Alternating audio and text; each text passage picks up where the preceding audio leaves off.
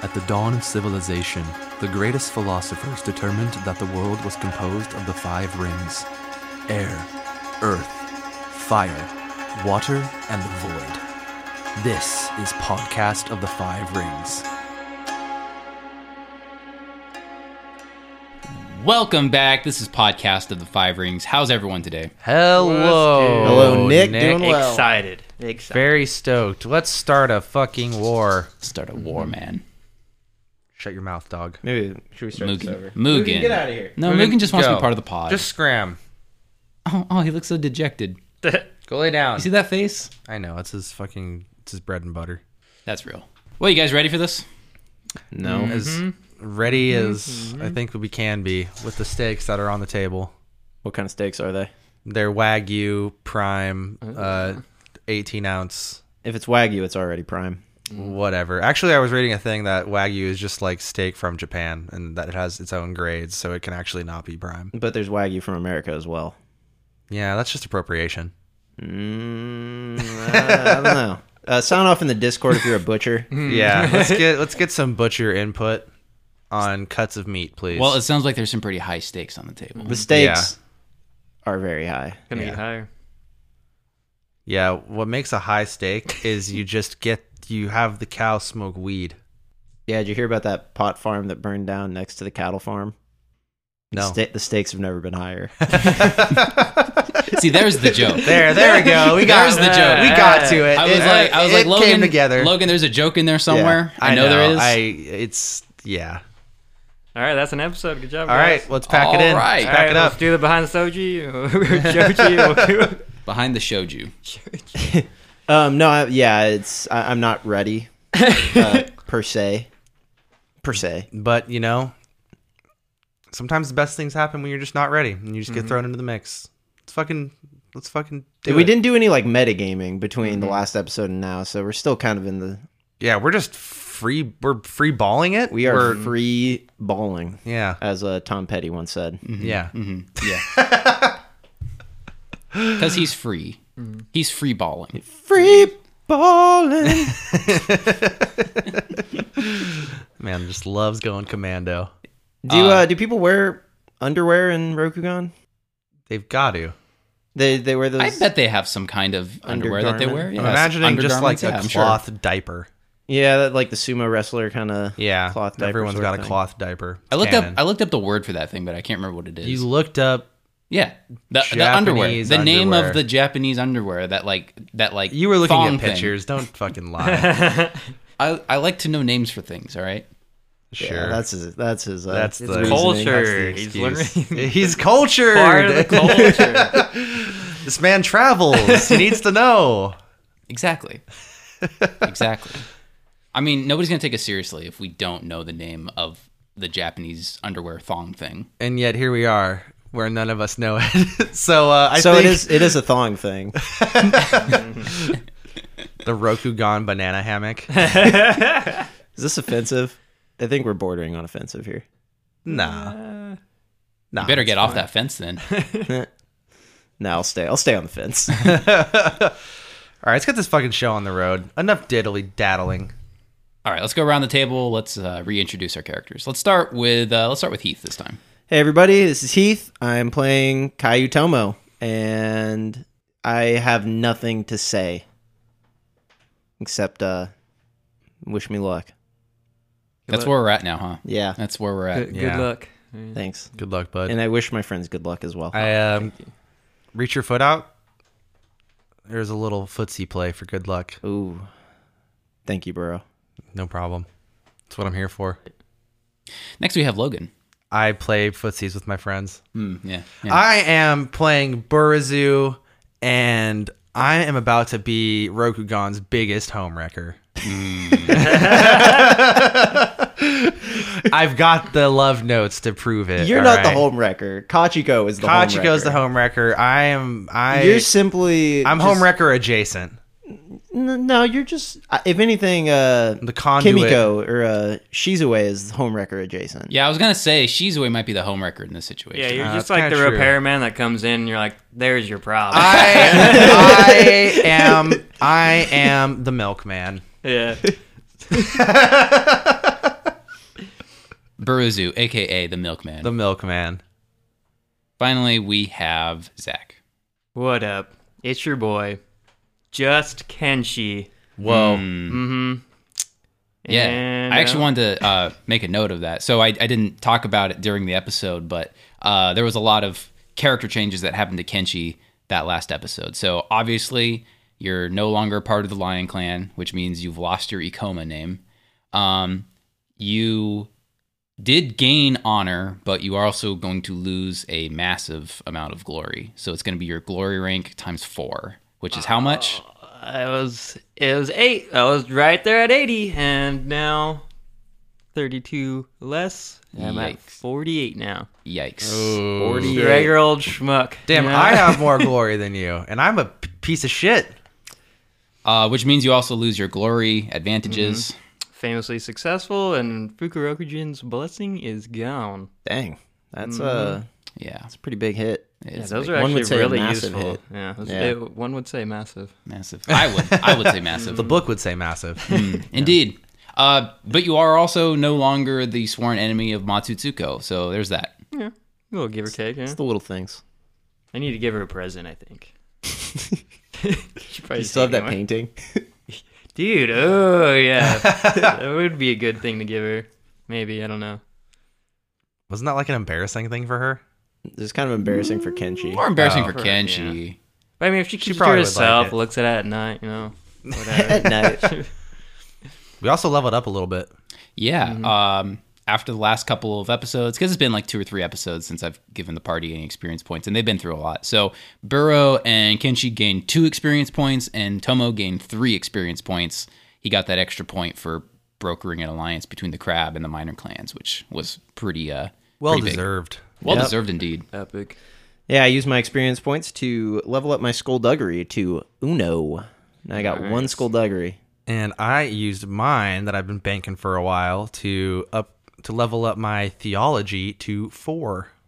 You are That's crazy. a That's sick. theologian. I am a theologian of epic proportion. A theologian. Theo- ha. Oh, because your name is Logan. Yes. No, it's not. It's Burazu. What are you guys talking about? Thea Burrow doesn't have the same. You're right. It doesn't have the same ring. And then I used mine that I saved up for melee and government. oh, Oh, nice. You're I going like to those hand to be, uh, hand. I feel like those are gonna come in pretty, Yeah. pretty clutch right now. Yeah. It's You good thing. anything with them. It's it's a good thing you finished your fox training before losing your clan status. Oh yeah, definitely. Can I still use the fo- or not the fox, the lion clan's like special ability, or I can't use that anymore? I would say yes. Because in my mind, like you're you're still trained in the school. Mm-hmm. Like you haven't forgotten all the skills that you've gained from them. You just can't progress in that school anymore. Cool. All right. Fair enough. Fair enough. And of course, I am your GM, Nick. I need to start introducing myself at the top of the episode. I feel like Yeah. Get lost in the sauce. people just forget That's who. I am. I Every- understand. Everybody knows you. Don't sell yourself short. You got that sweet, sultry voice. No one can mm-hmm. forget. Haunts them in their dreams and their nightmares. It's us. We're forgettable. Yeah. Yeah, yeah we're gonna forever. die right now. This episode. Yeah. If you die in the game. You die for real. There's literally traps above each of our heads. Where if our Nobody char- look, nobody look under your chairs. when our when our character dies, it goes off. It's like an episode. Of, it's like a it's like a Saw movie. Saw cast of the Five Rings. Yeah. Brennan has all our family's hostages as well, so that's why we have to play. Like, we Yeah. can't just leave. yeah. Play smart, boys. Please, please help us. if you're in the Discord, please help us. All right, you guys ready for this recap? It's a fat one. Let's do it. Mm-hmm. Let's knock it out. Let's do this shit. Let's get this shit. Let's get this shit. Previously on Podcast of the Five Rings, news came pouring in throughout the night. Developments unfolded one after another as the samurai of Hollow Hill waited with bated breath. The careful etiquette and polite bureaucracy of court began to fall apart. The Mantis declared war on the lion, citing evidence which proved leaders in the lion military ordered the surprise attack which claimed dozens of innocent lives. They would no longer support the crane only with trade, but in military power as well. After his meeting with Kenshi, Akodo Toturi called for an immediate audience with the Emperor and Doji Hoturi. Toturi presented everything he knew about Shoju and the Scorpion clan. He pleaded for a truce between his clan and the Crane, imploring Hoturi to march his army away from the Lion Lands and toward Otosan Uchi, where they could defeat Shoju together. Hoturi was cautious, thinking that it could be a trap. He needed time to think and to discuss the matter with his advisors. After Hoturi left the Emperor's audience chamber, fighting broke out between Lion and Scorpion samurai in the Forbidden Palace. The Lion won and expelled the Scorpion from the palace. Akodo Toturi and his retainers now held the Forbidden Palace and had the Emperor and Bayushi Kachiko in their control. The Emperor announced that Kachiko's trial would carry on as scheduled. He proclaimed that now, more than ever, Rokugan needed to stand for order. As a response, the Phoenix announced a formal alliance with the Lion. They believed the Lion represented justice and righteousness amidst the chaos brewing within Rokugan. Isawa Ujina placed his faith in the Lion, believing that standing with them in these dark times would be the remedy to the visions of destruction which have plagued him for months. As tensions mounted and news spread, many prominent members of court began to go missing. Perhaps they fled the city, perhaps they were captured. Most notable of the samurai unaccounted for were Ide Makujin and the imperial heir Hantei Sotorii, along with his bodyguards, Kakita Toshimoko and Kakita Kumi. With Ide Makujin gone, control of the Imperial Legion garrisoned in the city fell to the captain of the city guard, Seppun Ishikawa. Preparing for a potential siege, Ishikawa ordered the Legion to defend the walls of the city. Tomo and Kenshi could not sleep as news rolled in. Tomo took it as an opportunity to speak one on one with Tsuruchi. He asked Tsuruchi about the use of dishonorable tactics on the battlefield, especially assassination and poisoning. The Wasp champion told him there was a time and place for all things, and that such tactics should be used carefully. Victory through such means, he warned, is often short lived, and a samurai who's known for using such tactics will have their reputation used against them. Tomo offered his skill with a Yumi any time Tsuruchi may need it if he could procure some poison for the boy governor. The Wasp obliged. Meanwhile, Kenshi sat with Kitsune Ryosei, learning all he could about the conflict between the lion and the mantis. Kenshi, knowing that Ryosei was mistrusting of the lion because of their ongoing feud with the Fox clan, tried to convince her of their honor. He advised her that they may need to work together in order to defeat a more dire threat. She seemed to heed his wisdom. By the time the sun began to rise, even the lower classes living in the city could sense the unease brewing throughout the city. People scrambled to make sense of what was happening. Some chose to flee the city, some stayed in place and prepared for the worst, while others still denied anything was out of the ordinary. Upon waking, Burrow made a prayer to the Earth Kami. He sensed them stirring, restless and uneasy, their power being focused toward the walls of the city. They sent him a message it was the sound of footsteps growing louder and louder until they became an unbearable cacophony. Then he saw something in the corner of his eye. Where the wall of the outer city was crumbling and disrepaired, a few boulders shifted and a tree branch fell, revealing a way out of the city which had never existed before. In the morning, Tomo received a message. He was being asked to arrange an immediate audience between the leaders of the Crab delegation at court and the leaders of the Three Headed Alliance.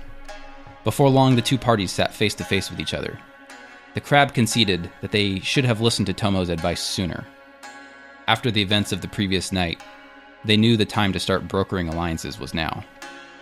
It was immediately apparent that the two parties had a common goal not to champion a cause for one side or another in the war, or to send an army against the Scorpion, but to fortify their homelands against whatever threat may come after them in the rapidly escalating conflict.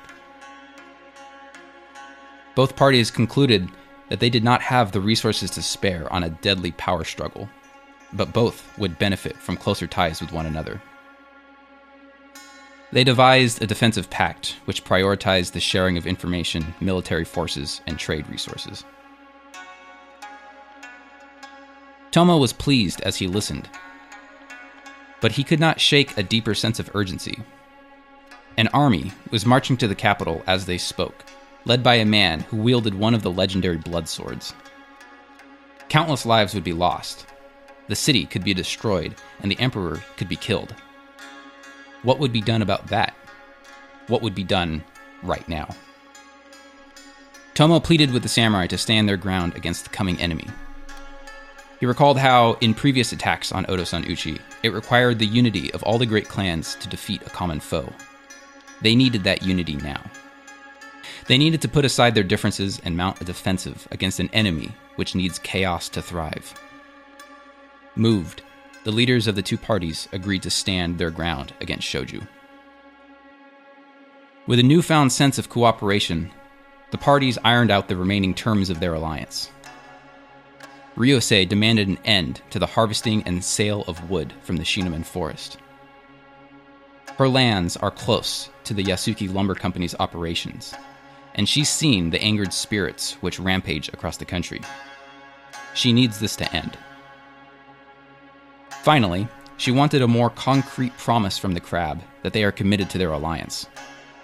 As a symbolic gesture of unity between their clans, she proposed a marriage between the young boy governor Kaiu Tomo and the fox informant Kitsune Nieo.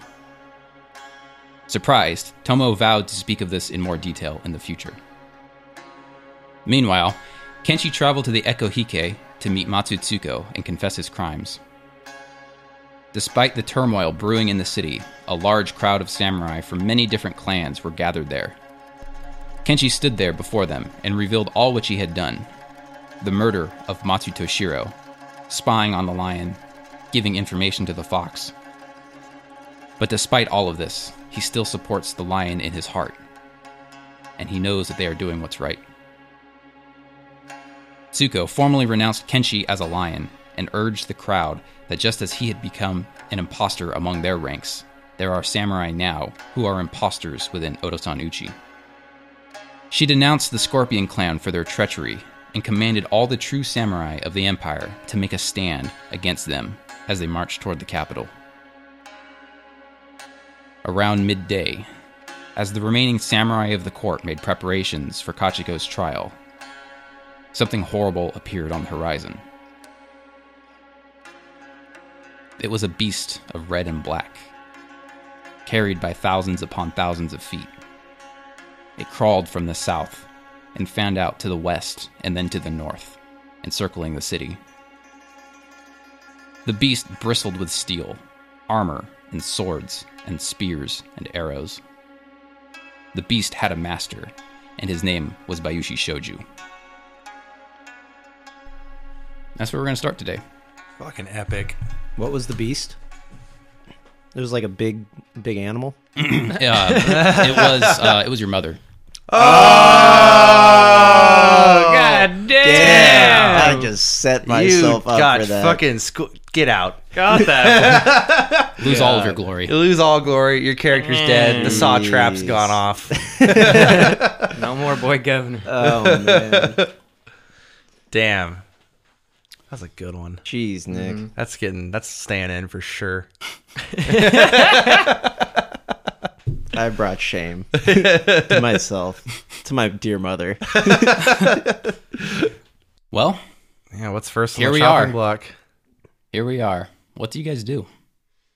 Are we all at uh, Hollow Hill? Sure, you can be at Hollow Hill. Do we know, like, um, have we heard of anything like, um, the army that's coming? Have they, like, sent messengers toward us or anything like that? Um, you've seen messengers coming and going from Otosan Uchi and from the army that's now deployed out there, but you haven't heard anything about what's been said. It's just kind of all brewing. It's all starting in the kind of in the starting stages. Okay. I feel like we need to show Bayushi Shoju these these letters between Kachiko and Hoturi. I think so too. Now that now that like the Emperor and the Lion have such you know a firm grip on her in the in the palace, like she's not going anywhere. I feel like the army showing up kind of speaks for itself that she's been implicated. I don't know if we really need to like put the nail in the coffin with her so much as we need to try to sway Shoju away from what he's doing. Yeah, we just need to get Shoju off his game. Yeah. Have you sh- showed like everyone at Hollow Hill those notes, or is it just us? I think you've showed shown them? Yeah, I Showed showed everyone? the I showed the leaders of Hollow Hill the notes because I like asked for their advice on like what to do. Um, keep in mind, Kachiko's trial is is going to start any moment now. Hmm. Should maybe we send a messenger from Hollow Hill to Shoju? Or should one of us do it ourselves? I don't I don't really want to trust a messenger with these. Uh, it's like these are the only copies. He has to see it, and Shoju has to see it in Kachiko's you know handwriting and everything. Plus, they're hidden. They're like you have to use the whole heat method on them, and I don't know. I just wouldn't want something to go wrong and the notes to be lost. Yeah, well, we shouldn't take them all. Just definitely a few like incriminating ones. Yeah. And then maybe we can have maybe we can have the messenger take the other ones to the court to the trial. I think you should go to court. I mean, Sh- Shizue wanted you there. Ah, she That's pulled strings to get you there. That's true. All right, can is that is that possible? Like, are there certain notes that like you know we would be able to tell that like oh this is gonna piss off Shoju, and then other ones that like still implicate her and like kind of give, like maybe take the emotional ones to Shoju, the ones that like really show that Kachiko is like in love with with uh, Hoturi and stuff like that. Like really like pins the like emotional cheating aspect of things And the baby one. We and, need and the, baby. We need but that also the like baby one. that would be super useful in court too because that like delegitimizes like both the You clans. probably have more than one on each side because it's like a conversation, right? Aren't they like conversation? Yeah, wasn't there like a hundred notes or something? There was a Uh, ton, there was right? there was a few dozen probably. okay. There's a, a lot of them. Yeah. Yeah, let's just let's just kind of pick out the ones that we think are would be best suited for both places. Okay. And, you're, Um, and you're right. She's she's the way wanted me to go to court. I'd be a fool to to not show up. yeah, you know what? There was plenty of notes that you could split them in half, and there would be enough to implicate for either party. Okay. We should split them up good though, so it seems even worse. Like maybe like, like you know, like whoever wrote the first note, like was it I'm like, Hoturi? Hoturi. Yeah. Because we could always show him like, oh, she started the conversations and stuff like that. Make it real- She started yeah, it. dude. Yeah, he wasn't even on the radar, and then she went out and got him. Yeah. really piss him off. Well, so how do you want to do this? Uh, you know that there are uh, courtiers who are being sent to parley with Shoju's army. Um, obviously, the Imperial Legion that's garrisoned in the city has been talking to Shoju, um, who has been, an- and this army has been answering to uh, Seppun Ishikawa, who is the head of the city guard. You know, it's it's they're within talks right now. You know that Yeah. you could get in with somebody, or are you going to try to sneak out secretly by yourself and not tell anyone about this? Well, I'm gonna go to court. I think that you two should be involved in talking with Shoju. I mean, we all have history Yeah. with him. Mm-hmm. We all know That's true. Yeah, Shoju we all know what he did with the armor. We all Yeah, that's he true. probably is the one that has either has possession of the armor now or knows where it is. Maybe You're right. maybe this information about Kachiko and Hoturi's relationship can be leveraged to get information about the armor and what he intends to do. Yeah, I, I would be willing to go talk to Yeah. Shoju. I'm a Ronin now, so I don't think I could go to court anyways. I know. Technically, I can't even go. I'm just going. Yeah, you got because snuck Shizue, in, yeah. Shizue said that she'd vouch for me. I don't got anyone vouching for me. It would be difficult for Kenshi for you to get into court. That's Yeah, true. That's what I assume. Yeah. I- Well, then Kenshi should just me and you go, or should we maybe take some like Imperial guards with us? Or I think if he, who's um, since Makujin's gone, what's the lady's name again? Seppun. is she- Seppun Ishikawa, command has gone to him. He's in control Oh, of it's a dude. Okay, the Seppun. Imper- yeah, it's a guy. Uh, he's in, he's in control of the Imperial Legion and he's the head of the city guard. I don't know. I think maybe just you and me because you and Shoju me. knows us, and we Mm-hmm. we But got. Seppun is like he's in charge of the military, so if like he comes with us, it would also be them being able to talk to each other and like be like, because we don't want just a bunch of people to die. You know, they could probably even work something out else out. Like you know, Yeah, you could It you seems could like frame he- it as like a whole like parlay Mm. situation. I don't even necessarily want to parlay. I just want to give Shoju these notes, and I mean, I, don't- I don't see what negotiation there is to do. Like he's he's got the armor. He's got an entire army here. hmm Like I just want him to see these notes and like really consider what his next move is. but I think it will just anger him more, and he'll just want to kill more people instead of us. We could probably save a lot of people if we do it the right way. That's what I'm I think it might end up focusing his anger towards Kachiko and the Crane, which the Crane are opposed to our allies right now anyway. I feel like that's like the best outcome hmm. is like he'd get pissed off at the Crane now that he's got his Oh, army yeah. there and we're allied with the Lion and everything. Like the Crane was one of our at this point kind of like one of our enemies since we've mm-hmm. allied with all of their enemies. Yeah. I know. Should yeah, should we get Seppun Ishikawa see if he wants to go with us or At least just take some protection. I mean, But that I mean that's the thing. They've got a whole army like no matter how many people we bring, like we're not protected really. So I feel like if, we'll if get it's just there, if it's you- just me and you, you know, that's at least a show of like trust. of trust. Hmm, interesting. Yeah. Do you think they'll like keep us hostage though? They might keep us hostage. My First, not the first time we've been hostages. Yeah. All right, let's do it. You, you're boy governor. You, you, no, no, I trust you. You do Yeah. also recall mm-hmm. it's part. You know, it's part of the Scorpion strategy to take hostages. yeah, it's true. Either way, we'd probably get taken as hostages either way. Dang. Then, But we do need to get these notes to him. then if that's the case, should we just send the notes with a courier? But then you can't confirm that he knows Yeah. or re- It knows might how to be read them or even us- reads them. You don't get a That's gauge of his reaction. Like, It might be better for us to become hostages almost, I know. just to get it. To also meta, make I don't I don't think Nick would want to make us hostages again because it's not interesting for the story. ah, nice. You're right. I could just kill you instead. Yeah. we've got we've got plot armor. I don't know about that. well, it says on your sheet you have plate armor and it's damaged. But plate armor is not damaged. It's been repaired. Well, can yeah. Let, let's just me and you go, and maybe we can just Yeah. get an audience with Shoju. I think just me and you go, yeah. But we have to have like some like thing to bring up the armor to to fluster him or something, you know, something else. Yeah, what's our game plan? The real game plan. If we just go in there and be like, "Hey, here's these notes," hopefully you recognize the letter or the handwriting. I think we yeah we should tell him that like the crane are the real enemy. yeah, I think that you should try to focus on convincing him that like Kachiko is not loyal to you and not loyal to the scorpion. She is like creating this new life with the crane. Well, yeah, mm-hmm. And I mean like, we could trying Oh, to yeah. She's like trying to get the crane power. Like I would try to frame it like that. Like she's totally mm-hmm. betraying you. yeah, and we She could be like, no you know loyalty. what, Shoju, you helped us in a time of our dire need, and we feel like you're being undermined by Kachiko, who has not shown us any trust or hospitality. Yeah, man, she's going against the scorpion's main tenant. Yeah. Loyalty, right? Loyalty. This is a Damn. very obvious breach of that to her own husband. All right, we got to write that down. We Yeah. gotta- we definitely got to down, write bring that that, up. All right, yeah, I think we should do All that. right, let's that do sounds it. good. Maybe tell the people at Hollow Hill what we're planning, and then we ride. And I just get ready to go to court. Except if all the rules are out the window and uh, everyone's just taking in their fucking armor and all this shit, I'm just gonna go in. I'm still gonna wear my sanctified robes, present a good image, but I got my concealed armor on. I'm taking my fucking. Which, by the way, I double checked in the rules. You you can't wear concealed armor with other armor. So like you can't wear concealed robes with sanctified or concealed armor with sanctified robes.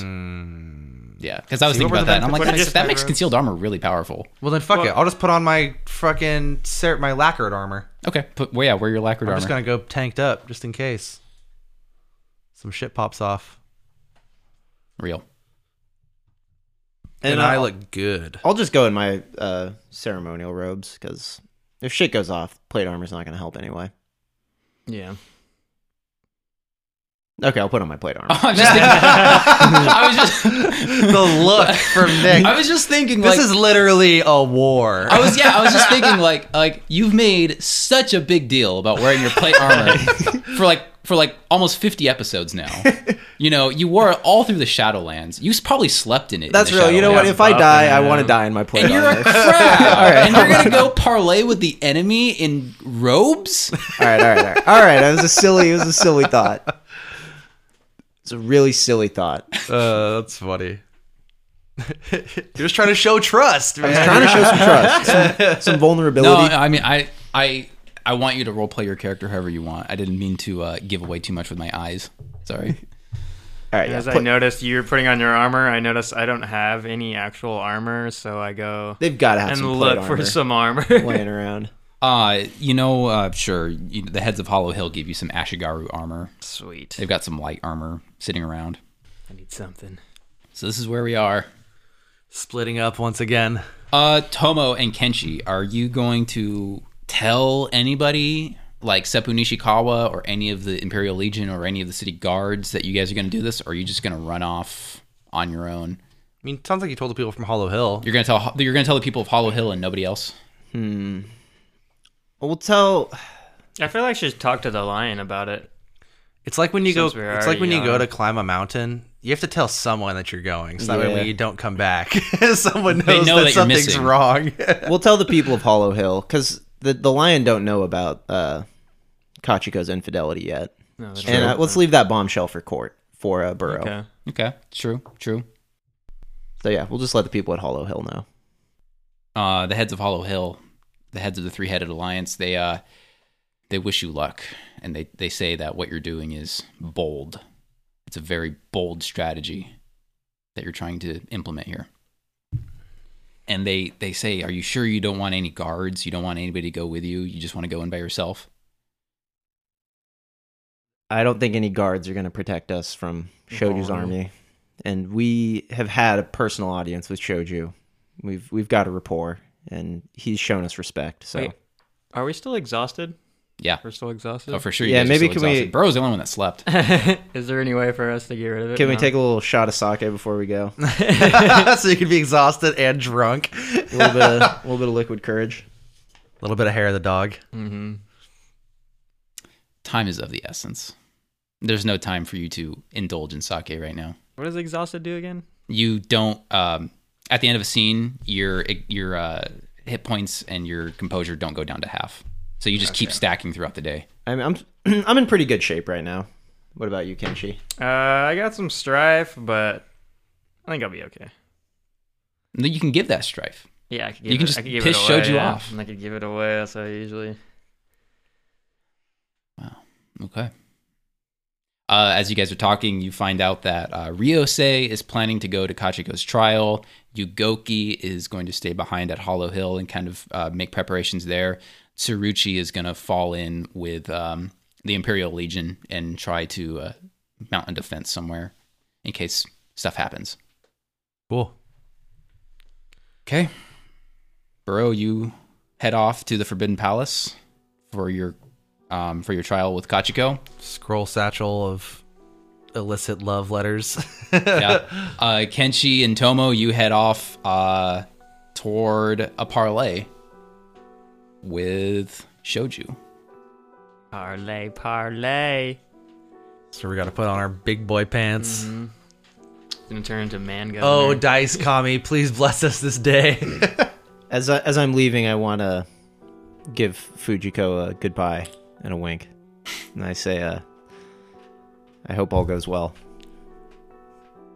I want to give Tomo and Kenshi like a warrior's hug. Grab their, you know, we each grab each other's forearms, nice. pull each other in tight, go for the the quick hug. Good luck, my friends. You as well, Burrow. As you guys are taking off, uh, Akari is there, and she feels kind of torn because on the one hand she wants to go with Burrow, but she's never done well in court settings, um, and part of her also wants to go with Kenshi and Tomo. Should we should we invite her? Shoju did really like her. Shoju gave her Oh yeah, that headband or the blindfold thing. Akari. Shoju has shown you a deep respect and even gave you a lovely gift. It it might not be a bad idea for you to ride with us. And it would give you an opportunity to get out of the city. She says that she agrees. She thinks it, she'd be better suited riding with you guys instead of going to Kachiko's trial. M- Why don't you wear that that band he gave you as well? She like She hasn't been wearing it, huh? she has not been wearing it. Uh, she kind of like threw it in with the rest of her belongings. It's in the back of you know one of her one of her traveling cases, you know, and she like throws it on. It's poorly folded and it's creased, and you can see it hasn't been worn in a really long time. She she like pulls it out and ties it around her around her eyes, and she's ready to go. Nice. I saved my goodbye to her for last. Give her a tender little kiss. And she says, It feels like we've been having too many of these lately. Well, hopefully this is the last, and once all this dies down, you can, you and I can just be together and live our lives. But we have to do this, guys. Keep her safe. You're my boys. We'll do our best. Yep. Don't I, get don't get captured again. we'll do our best. I dab up Squee real quick. We do our five minute handshake that we've been practicing. when d- did you guys create this? It's really elaborate. yeah, that's incredibly. It's a lot actually- of steps. I use my fox ability and turn into a cricket as well, and we do a whole. Oh my god. Dang, maybe we should have sent Squee to Shoju. with the notes. we did it once. Hmm. Um, Tomo and Kenshi gain a void point. Nice. Yeah. All right, let's start with Burrow.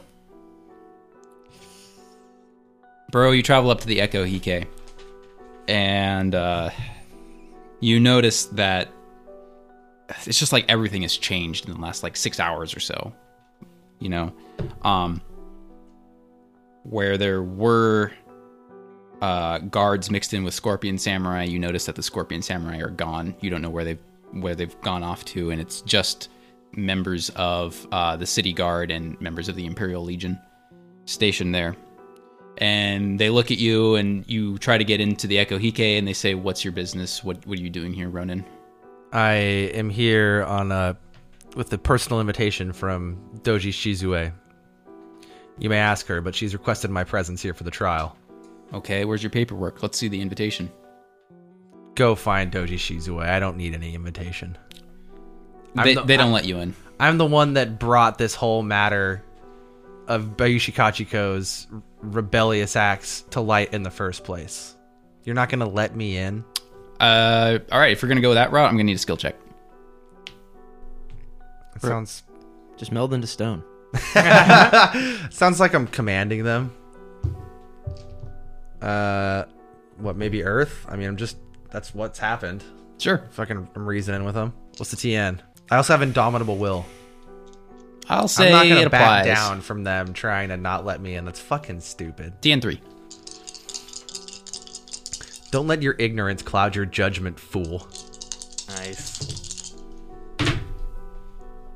That's a yikes. I get to reroll too, though, right? You do, and that's an explosive, so you might do it. Yes, yes, yes. Big ouch. Dice Kami, why? They were so good to us last episode. Oh, we needed that now. All right, and you start saying these things. The guards are obviously annoyed, and they say, "Listen, we're not letting anybody in who doesn't have any official business here. Okay, time is this is not the time to be letting people come and go as they please. All right, get lost, Ronin." Not even for a koku for each of you. I've just been stacking dough. I haven't bought anything this whole time. I realized that my intimidation tactic's not going to work, and I'm like, how about bribery, eh?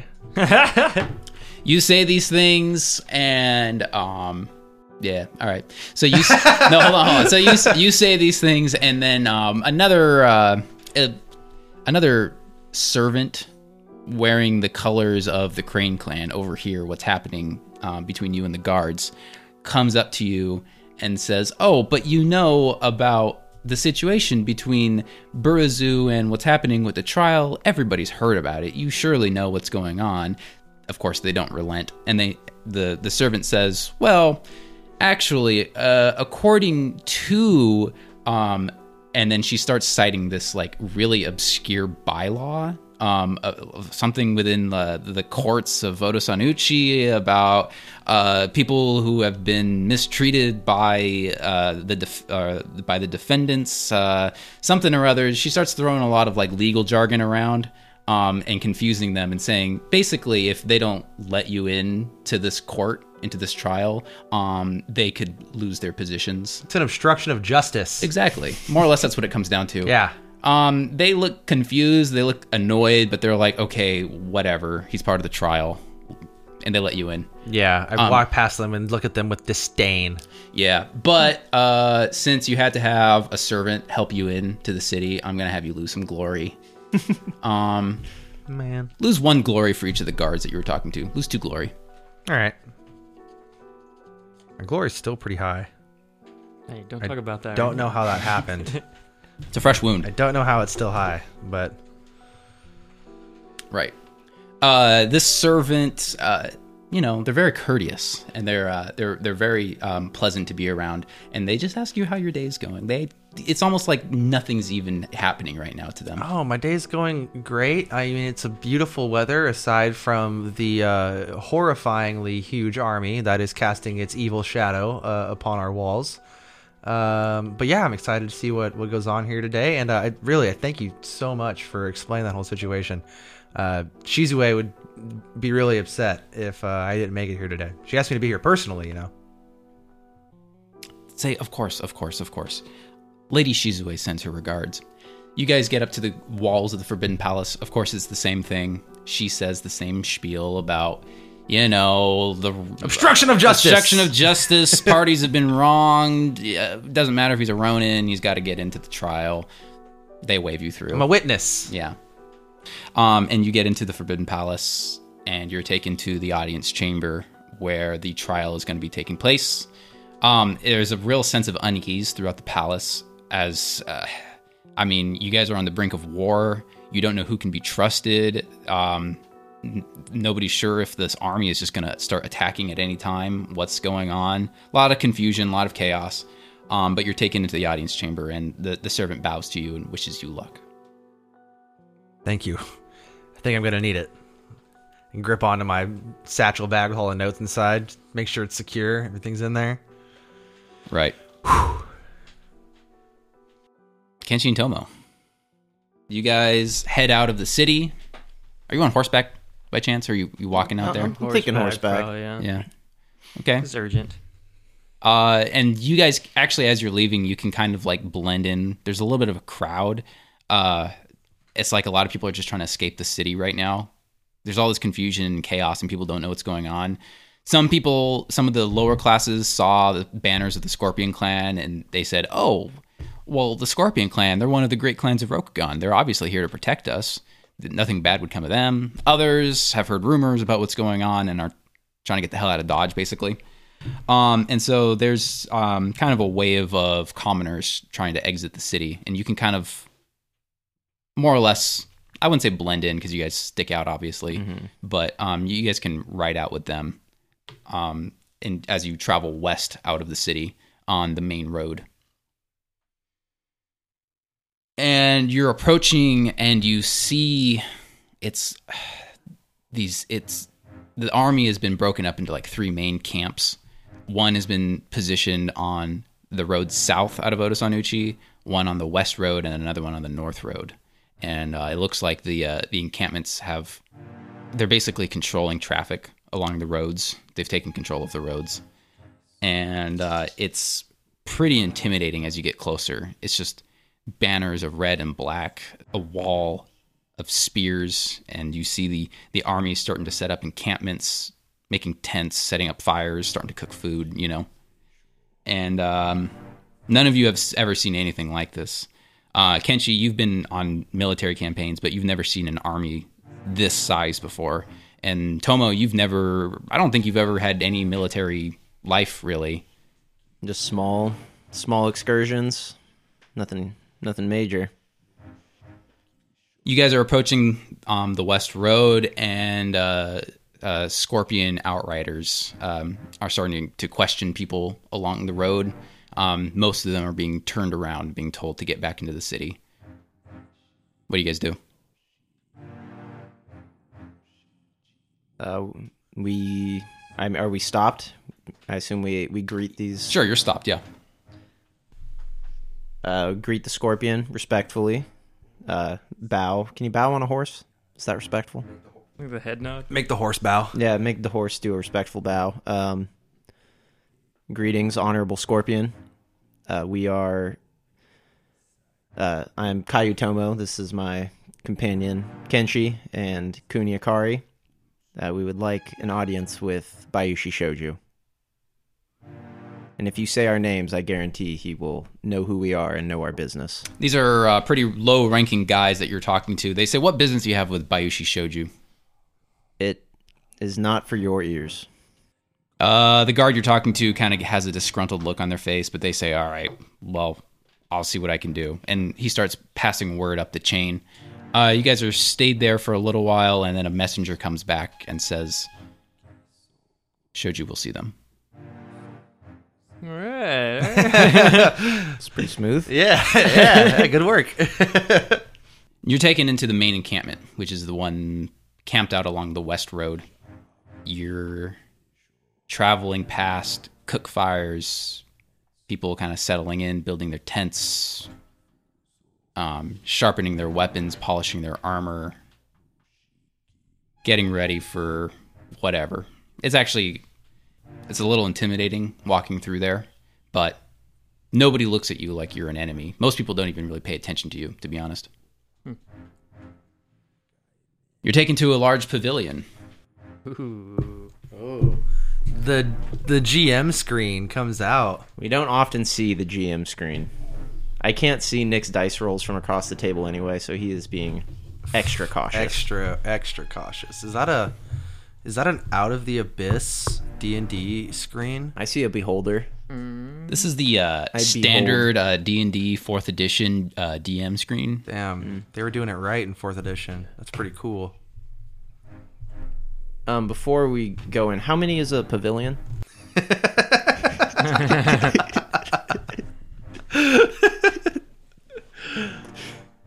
I just want to know what we're up against here. Damn, I'm trying to think of something clever for that one. I can't come up with anything. Yeah, it's it's close to a pavilion soldiers out there. it's quite a few.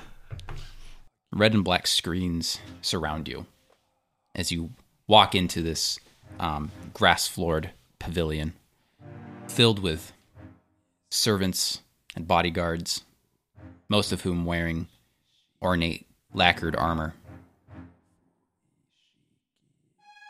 And you see across from you, sitting on a stool, the red demon mask of Bayushi Shoju. You enter, and he bows to you. Bow back. and bow back. He says, Please take a seat. What is your business here? First, I would uh like to present to you a gift, and I bring out um the ninjato from Yuki, the that guy, and I want to give that to him. And I tell him he was loyal to the end to you. He would not tell us any of your secrets, and I give it to him. And can I do like a culture roll to make him see like you got loyal guys, and then we're gonna show you someone that's not loyal, kind of thing. Like that. That's pretty good. That's a pretty That's a good move. good one. That's a good flex. Mm, I will use. So, what are you trying to communicate with this skill check? Um, I want to give him that. I want to show him that like we've learned of like your plans somewhat Yeah. from him, but this scorpion was loyal to you. But we're gonna show you some information right now that's gonna be like, all right, this person's not loyal to you. I don't think it re- requires a skill check. Handing over the ninjato is enough for him to get the message. That's pretty fucking perfect. Yeah. You hand it. You you pass it off to one of the courtiers, one of the servants in his pavilion, who carries it over to him. He grabs it. He looks at it, looking it over, flipping it around, pulls it out of the sheath a little bit, puts it back, and sets it in front of him. And he says, uh, "What am I supposed to make of this?" I need you to understand that being part of a clan is important, and some people aren't as much of your clan as you think they are. Yuki, he was through and through a scorpion.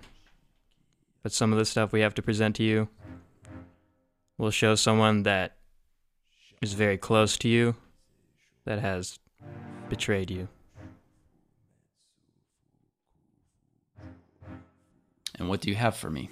I give Tomo the head nod. I, I bow to Shoju and I say, Shoju, you have helped us on our journey. to Otosan Uchi, and for that we are grateful. And that is why it is just the three of us who have came. We did not come with the Imperial Guard. We we come with trust, and what we have to give you is extremely sensitive. And I, I pull out the uh, the crane notes and I hand them to him. And I, I tell him if there is anyone here who you do not trust completely, I recommend they do not they do not look at these. The notes are handed over to him.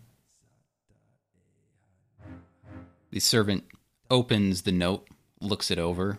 Shoju looks at it, and he says, There's nothing written here. And I, I tell him hold hold a light flame to the notes and it will become clear. He does so. He begins reading the notes.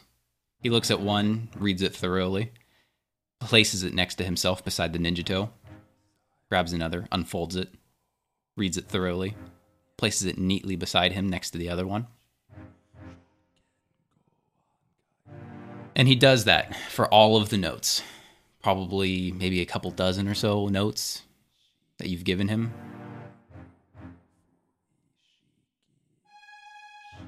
And he sits there for a long time, just thinking, looking at you guys, pondering. His red demon mask covers his face entirely. You don't see any facial expression from him. You don't get any sign of anything from him. He's still like a rock sitting there, almost like he's sitting there in meditation. Tomo respects that uh, steadfast rockiness he has. He says, What do you, samurai, know about loyalty? Loyalty is all I know. I've served the crab my entire life. I've served Rokugan my entire life. I've personally fended off the evils of the Shadowlands to protect my clan, and when I was summoned by the Emperor, I answered his call. Loyalty is all I know. Kenshi? Some may say I've been disloyal to my clan, but I was brought into the Lion Clan as an orphan. And realizing this later in life, I've understood that you have to stick to your actual clan and your actual family and the people you actually want to believe in. I am actually a fox. My family has been destroyed by the Lion Clan. But I am still loyal to many of the Lion Clan members because of how they have treated me. And I believe loyalty is not just to your clan, but is the to the people you trust and people that you keep around yourself, like Tomo and Burrow. I've spent a long time with them, and I believe you must be loyal to the people that are loyal to you. And once someone becomes disloyal to you, then you know what real loyalty is. He gives you a curt little nod. And he says, I agree with you. Loyalty is earned. You get loyalty based on the loyalty you give.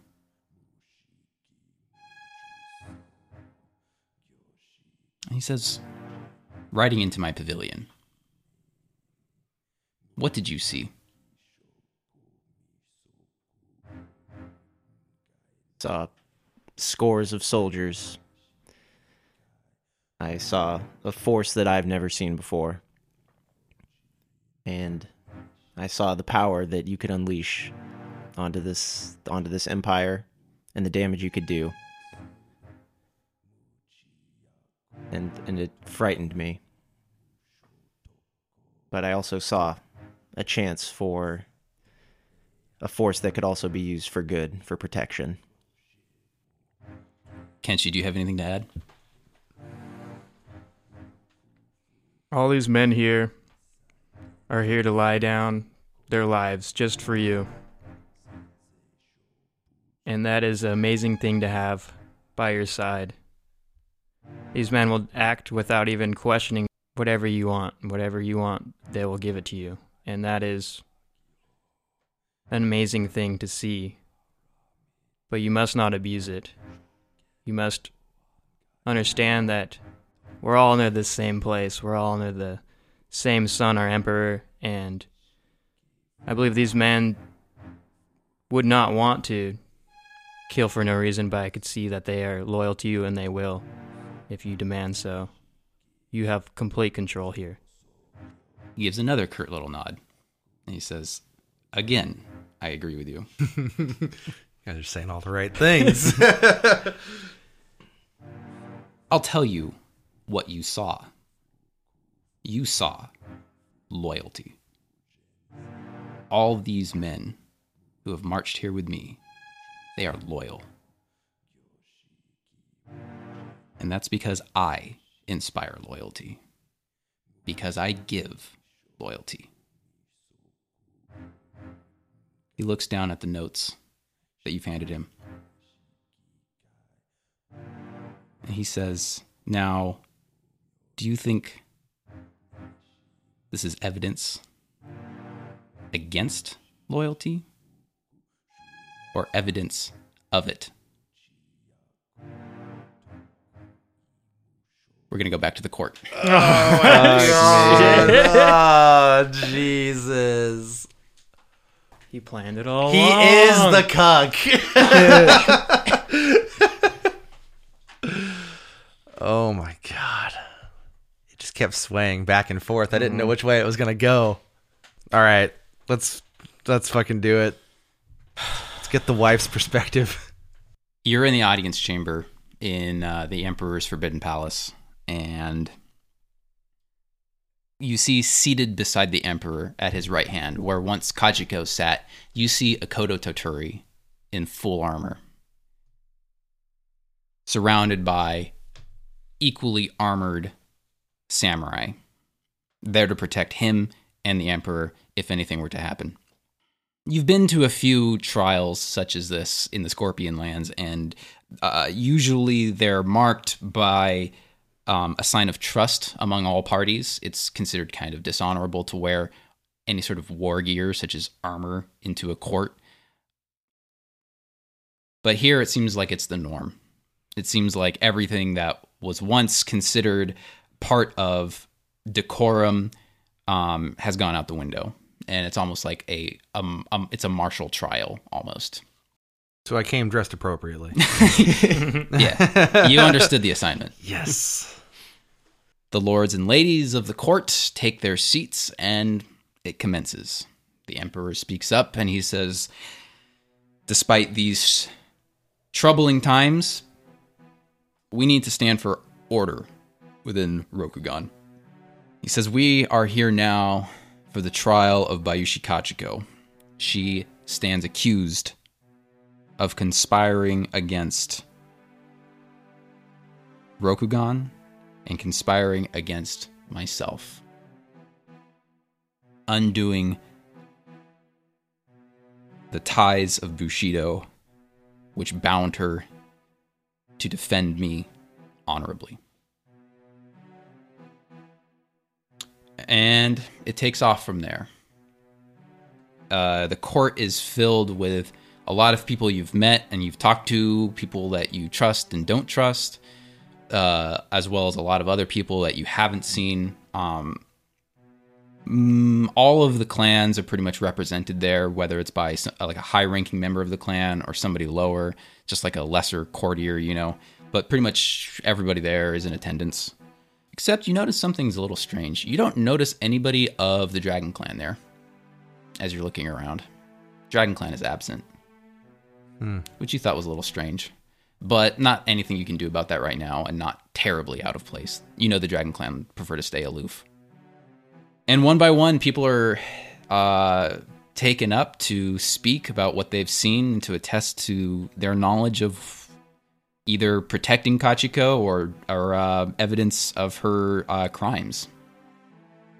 And you know that in these sorts of situations, uh, trials in Rokugan, um, they're not necessarily evidence based like we like to think we have here um, in the modern age. Evidence can be taken into consideration, but what's held more valuable is uh, testimony of people with status. So, for example, if there's a lot of damning evidence against a powerful lord for doing something, but the only people who can attest to this evidence are commoners or burakumin, it might not go very far. Whereas if there is no evidence, but a powerful lord can attest to something happening, it will hold more power. It will hold more weight in a court in Rokugan. So it's all about status. It's not necessarily about evidence. All right, so I'm bottom of the fucking barrel, status wise. Well, the first to start to kick things off are the Emerald Magistrates, um, who followed Kenshi um, after you announced everything that happened to Ide Makujin. The Emerald Magistrates come out, they attest to Shosuro Izuki's hovel. Um, who has the journal? Izuki's journal that you got from his. I think Burrow has it. I thought you had it, right, Burrow? Yeah, probably. It, at some point, you handed it over to the Emerald Magistrates for evidence. Okay. Um, or maybe you handed it off to Makujin and he handed it off to them. We definitely took all of his stuff. So You did, and there wasn't much out there. Uh, but they bring up the journal. They they look through it, and uh, you know they know it belongs to Shosuro Izuki. You know that he was out there to to kind of like stir anger in the lower classes, and then kind of use like manipulate them for whatever the Scorpion needs them for. Um, they attest to the tunnels that they found underground, the Scorpion samurai that they found positioned there. They talk about the battle that broke out between the Wasp Scorpion when they came to rescue um, Kenshi and Tomo uh, and Akari, and uh, how Tomo lost fingers. It's all pretty damning. They they talk they talk about all of this about the tunnels, about the saboteurs, uh, Izuki, and uh, they talk about the uh, plans for attack that one of the Scorpion Samurai who was captured talked about. It's all pretty damning. Uh, next, uh, some of the some of the dock workers were actually brought up, um, and they can attest to Shosuro Izuki coming and um, you know making frequent contact with these dock workers and kind of like stirring anger among them against the samurai of you know the higher classes of Otosan Uchi. Um, and in particular speaking to the arsonists who burned down the Otomo guest house. You can tell that nobody really takes this part too seriously because they're just kind of like lowly dock workers, but it's out there in the open now. Uh, what are you doing as this commences and as you're hearing all this information come out? Um, I want to find Shizue in the room and keep an eye on her and see if she's like see how she's taking some of the news and maybe see if she's kind of doing anything nefarious while this is all going on. Like is she like receiving any messages? Is she like whispering to people? You know what I mean? Like Shizue?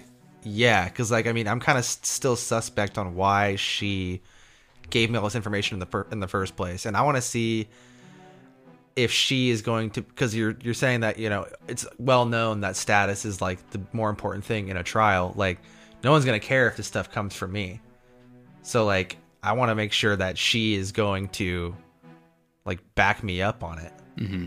But I have a feeling she won't because it sounded like she wanted me to just do it. She's Shizue is not there. Oh, convenient. She's away. She's away. Wow.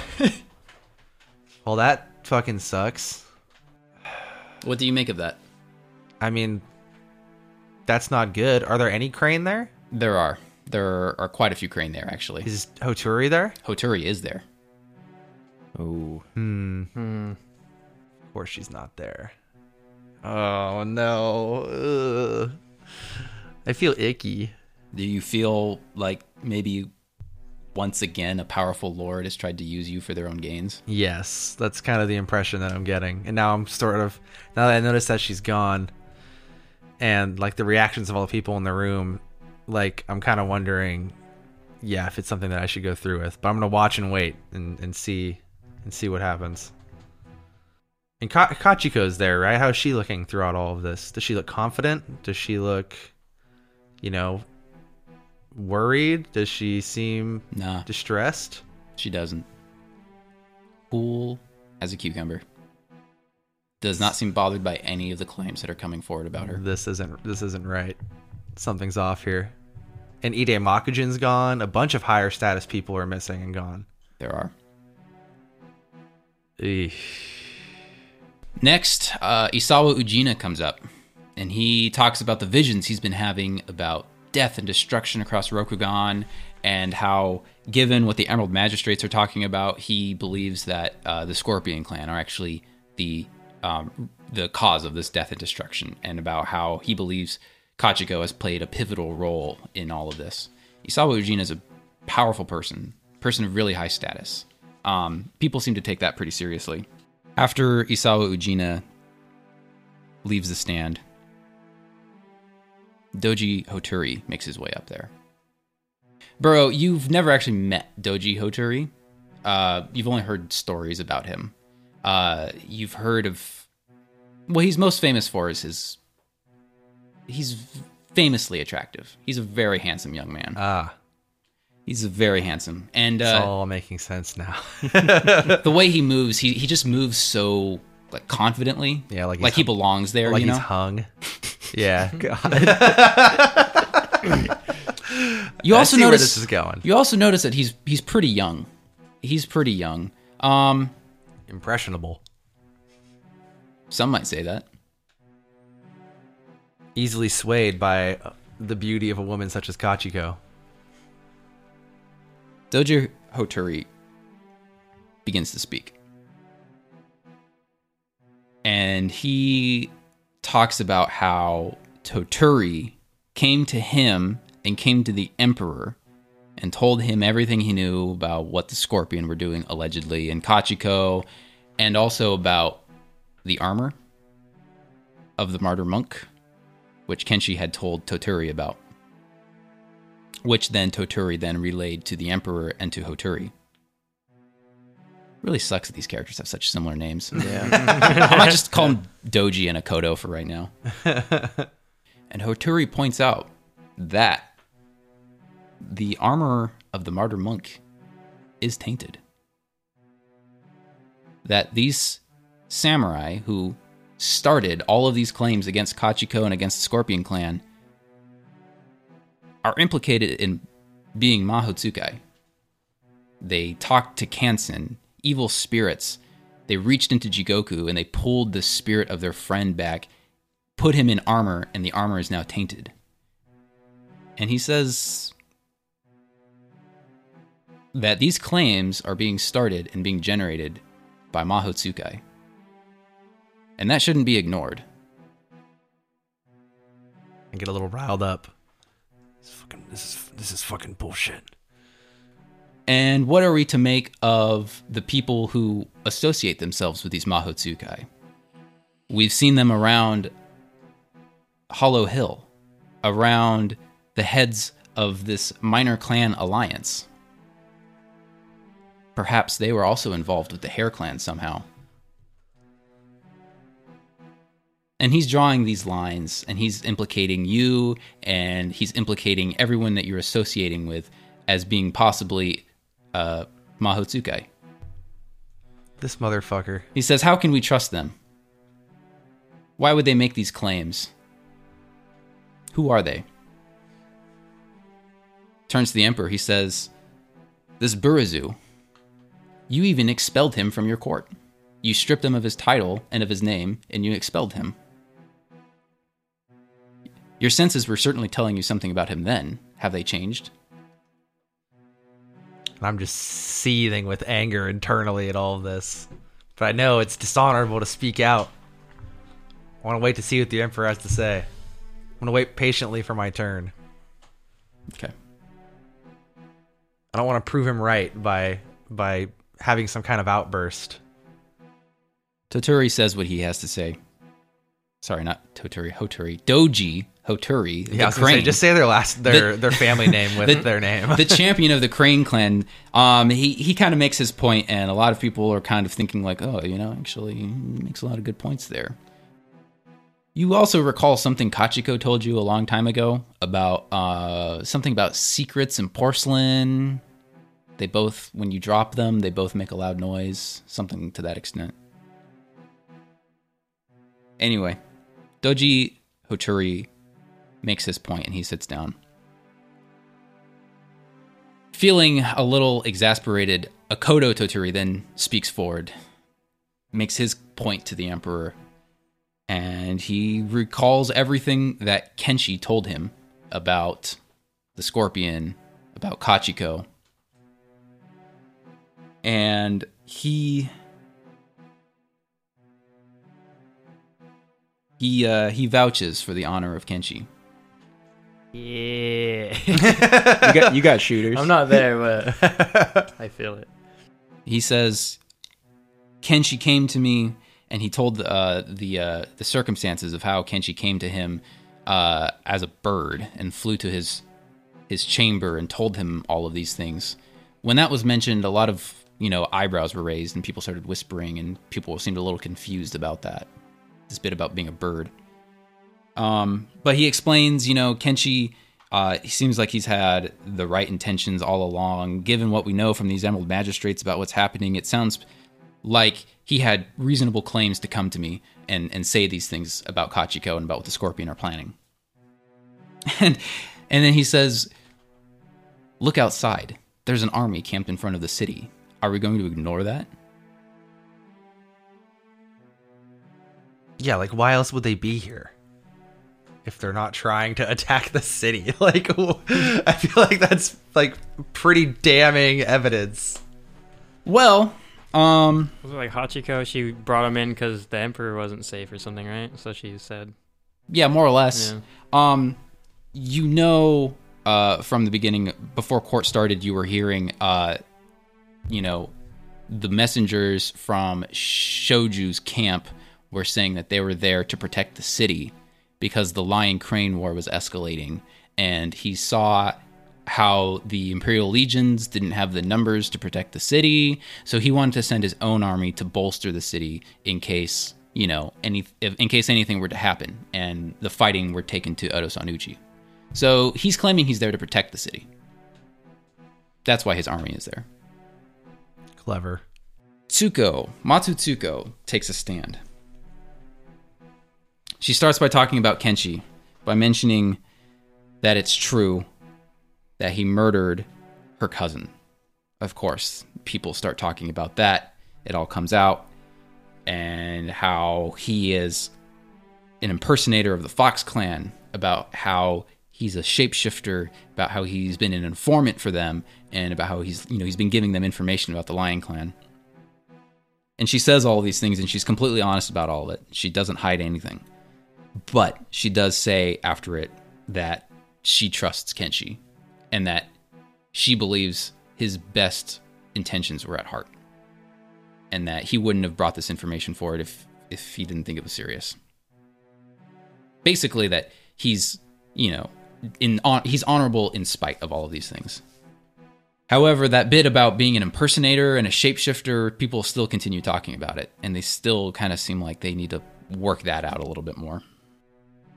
Fujiko is there. She stands up and she talks about the honor of, of Kaiu Tomo, about how she believes that his best interests are at heart, that he does not have anything to conspire against the Empire for. Uh, he's not a Mahotsukai, that's ridiculous, even though she says that, but in her head, she's thinking, well, there is evidence that he might be. But she speaks to his honor and to how she trusts him and to how he believes in doing what's right for the Empire.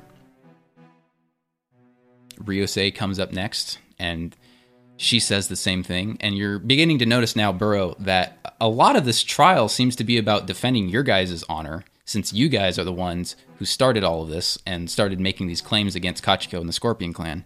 And And- not me specifically. I've noticed. Not you specifically, no. Um, kind of all of you in general. All you know, you, Tomo, and Kenshi. I just have no one that can vouch for me. Is what I'm noticing here. the one who would, Ide Makujin, Is isn't there. conveniently gone, Conveniently missing. as well as Doji Shizue. Yeah, she's not there. Make more friends. I think that all my friends were purposely whisked off. I think, I think Kachiko. I'm starting to get the impression that Kachiko wanted me to be the one to be here. That would be interesting, wouldn't it? And wanted me to dig my own grave. Like she had said, secrets and porcelain both make a loud noise when they're dropped. What if this what if these notes that I think are this huge secret are actually just another tool in her arsenal? Ryosei gets up. She speaks to the honor of all of you about the things that she has seen personally, about, you know, the saboteurs in the tunnel, about how obviously something is amiss here and obviously the Scorpion clan are behind it. Um, of course, going back to the testimony of the Emerald Magistrates. And all along, as these samurai are coming up, making their claims, and sitting back down, uh, Kachiko stays silent, stone faced, just taking it in, just listening. The mantis samurai, Iyashi, comes forward and he presents paperwork which he believes implicates uh, lion leadership, heads of the lion clan, ordering an attack against the mantis clan. Which, of course, became the grounds for the mantis to declare war against the lion. And he points it out and he looks through it all, and the evidence that he's looking at does look pretty bad. It looks pretty damning of the lion clan. That has nothing to do with the trial of Kachiko. But in Rokugan, it's about who's saying what about who. And if you have the heads of this clan making, you know, uh, standing forward and like defending you guys, and there's evidence that they've done dishonorable things, it will sway the opinions of people. It will make them think, well, maybe these people aren't actually to be trusted. Iyashi questions the honor of the Lion Clan, and he says maybe the maybe the Lion Clan are working with these Maho Tsukai to plan some kind of coup in the capital. He said he motions towards all of this and about how the lion are all armed and about how this is a martial trial. He says you you you're all in control now. This was grounds for you to take the capital, and this was grounds for you to start waging your secret wars against these other clans. And he sits back down. The Emperor sits there and uh, he's taking it all in.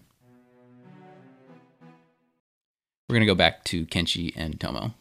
Damn. Info bomb right there. What do you do?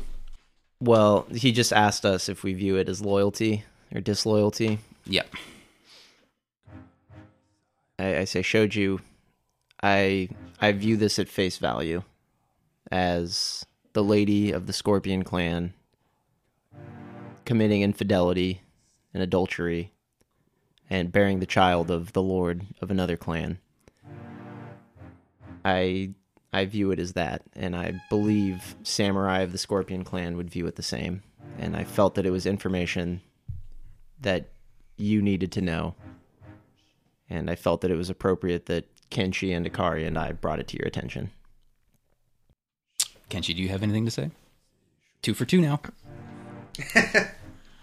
So, knowing that the Scorpion clan is great on deception, are you saying you told your own wife to do this? I want to ask him that question. You're just going to bluntly ask him that? Uh, You've been pretty blunt so far. Pretty Yeah, bold of you yeah, to even bring this to him. yeah, I want to like this is was this your plan the whole time? I understand you've already you already have her close enough to the emperor. Why would you What else do you need from her? I believe she's Why would she do this other than unless you told her to unless she if she's loyal? Explain your cuckold fetish. What's going on here, man? You ask an interesting question. Do you know the beautiful irony of the scorpion wearing masks? When you reveal the true face, when you take the mask off and you show your face, no one knows it. No one recognizes it. When all you show is lies and deception, when you show the truth, will anyone recognize it?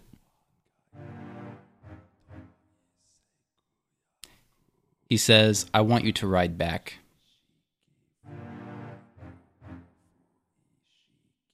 I want a parley with the Emperor. I will meet him in neutral ground between the city and my army. No one will be armed. Ride back. Tell him this. Bring him here. And he dismisses you. May I ask one more question? No, but you'll do it anyway. What's happened to Subasa? How is Subasa doing? My friend Subasa. I should be asking you. Like he doesn't know? That's all he says. How would I check if like he's like Like holding something back or is he just Sentiment? You Yeah, can make a sentiment check. Okay. I'll do a sentiment. I guess fire just to Hypothesize. Yeah, Try to get a read on read on yeah. This is Bayushi Shoju, the Lord of Whispers. This is a TN5. All right, I'm gonna use a void point. I got one sentiment, three fire, and one void point. Come on, baby, explodies. Mm, did not get it, but uh, two successes, one strife, and four opportunity. What are you to use the opportunity for? You could give him strife. Um, yeah, I'll use one to give him strife, and then, like, if I use two of them, notice something missing or out of place in the vicinity. Yeah, I want to. I still want to try. Maybe he's like wearing something different or something like that, like something that might give away anything like that, like Hmm. something kind of strange about him. And then, Uh, the only thing strange really you notice about him is uh, he's not wearing uh, swords. He's not wearing a daisho. And uh, it would be customary at this time for him to be wearing his swords. There's really no reason for him not to be. He's on a war. He's on a he's on campaign with his army. Uh, you're in his camp. You know, there's really no reason for him not to be armed, and yet he's not. well, I bow to him, and I will. Um, if I see him before you see him, I'll tell him you said hello.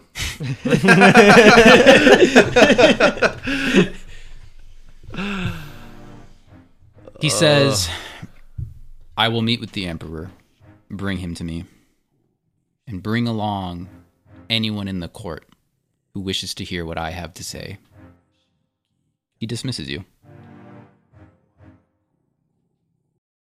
Not hostages, yeah. You're not hostages. You're not hostages. But we do that have was to- still pretty fucking ominous. Yeah, I don't know if I want to say something or if I just if I just leave. How does um Akari. Akari look in all this? Well, she can't really look, but how how does she? no, seem? like what look to like how does she look when does I'm looking sound? at her? Yeah. She has no idea what to make of any of this. You guys, she felt like you brought forward pretty damning evidence, and all he did was ask you weird, ominous questions. Did.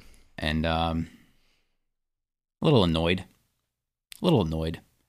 The crab, you know, They like straight answers. they like straight answers. they don't like all this double talk. They don't all. They don't like all this treachery and all this, you know, strange and ominous misgivings. She's not here for that. All right, I'm a crab. I'm blunt. I'm tired of yeah beating around the bush. Before we go, Shoju, I appreciate your audience, but I want you to know I have seen the taint firsthand, and I have seen I have seen Oni, and they have tricked me, and I have almost lost my life because of it. You may believe that you are the Lord of Whispers and of Subversion, but just know that no mortal can match the trickery of the Shadowlands, of the demons of the Taint. You may believe you're in control, but that could change at any moment. It's pretty good. Heck yeah, mic drop. Give him some shit to think about. He just stares. He says, Kaiu Tomo, boy governor of Clearwater Village, The greatest village in the Crablands. Your uncle, Yasuki Keiji. He says, You're bold. Now be gone. All right, I'm right off. he wasn't that bad uh, on the ride on the ride back. I'm like, ah, yeah, could have gone worse. You're like, yeah, that went really well. Um, I looked at Kenshi. Um, Kenshi is is that not Kachiko in the Empire? Hachiko. Uh, he just said that no one would know who's behind that mask. Uh, What Yeah. was he implying? maybe he wrote the notes. No. I I think that's Yes. like I I think That is a yeah. I don't I I wasn't there. I can't really Mhm. interject. so you don't think it's? You think it's someone else? I yeah, I think that is someone else in the Empire. Mm, maybe the sister is catfishing him. I I don't know. But I think Burrow's in trouble. And I think we need to get back to Yeah, we got to get back to the Otis court. They let you leave the camp. Nobody bothers you. And you head back toward Otosan Uchi along the road. As we're like leaving the camp, can I like do like maybe like a tactic tactics check or something like that to see like what they got with them and like uh, Yeah. get Absolutely. little recon for them. Um, I'll make this a TN1 check. Um, and then for every bonus success, you'll get more information. I'll aid. Sick. Do some aids. Wait, how much tactics do you have? I don't have any, but I can All right, give I you have a- one. But you get an extra ring. Uh, I guess I'll, I'll do water. Kind of like, I don't want to like make them notice I'm like doing this kind of more so than anything. Two successes and one strive, and I am at my composure yet again. Not over. Like seeing him without his weapons makes me kind of wonder: is he here just to flex at us? More like be like, hey, I have this giant army, you know, like go all in and just Yeah, he doesn't need his weapons. yeah. Well, no, I'm thinking like he's going all in with like his chips and bluffing us to just make us lose, like give up. That's kind of my idea of what he might be doing since he wasn't wearing. He wants to take over without killing as many people, maybe. Meta, I don't think he was wearing his daisho because he has the blood sword and he doesn't want anyone to see Oh that. shit. Oh, that's true. I mean, he's a sneaky guy. I think he would wear those just for us to be like, oh, you know, he doesn't have the blood sword, maybe, but who knows? He's a smart guy. He's a fucking tricky With trickster. Yeah. You're looking around. You're estimating estimating the size of the camp. You've been on campaigns before. You know you've known what it's like to to march in an army. You're doing some counting. You're doing some math. You figure, oh, you know, the three camps they're all roughly the same size. If this camp's this size, then you know the total. Shoju has to have close to hundred thousand troops. Damn. That's uh, not quite a bluff. It's a lot of bodies. and about a fifth of that is samurai, meaning the other Ashigaru. Well, with this information, do you guys? What do you guys do? You head back to Otosan Uchi. Who who do you bring it to? I want to yeah ride back as quick as possible, and is, if the court is still in session, I want to try and make a uh, I don't know a grand entrance. I see. You guys ride back to Otosan Uchi as fast as possible. You get to the Echo Hike. The guards let you through. You head up to the Forbidden Palace while tr- the trial is in session. You get questioned, but of course, you know, um, you tell them everything that Shoju just said and about how he wants an audience with the Emperor. And, um, you know, as you were leaving, of course, Shoju gave you paperwork with his signature and his mon saying, of course, this is what he wants, and you guys are official. Um, because that's how Rokugan works. Um, you guys are led into the audience chamber in the middle of the court trial. Uh, you're led in, and all eyes are on you. And the emperor is startled, and he says, "What's the meaning of this? What's happening?" I I bow to him, uh, Lord Hantei.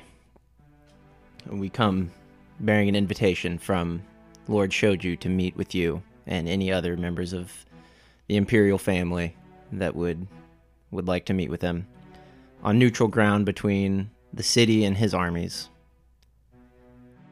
We spoke to him about a very pressing issue, a very sensitive issue. and in response, he requested your audience. Well, the Emperor looks startled. He says, Very well. I will meet with him, and anyone in this court who would like to join me may come and witness what Lord Shoju has to say. He says, This trial will be postponed until after I meet with Shoju. Uh, Emperor, before before that, I, I would like to pose a question to the court. Who here has seen the true face of Bayushi Kachiko behind her mask? Nobody nobody says anything. But also, um, Kachiko, uh, she wears like a really like um, it's a it's a it's a very like thin, feminine, like elegant type mask. In all honesty, it doesn't actually cover much much of her face. How confident are we that this is truly Bayushi Kachiko?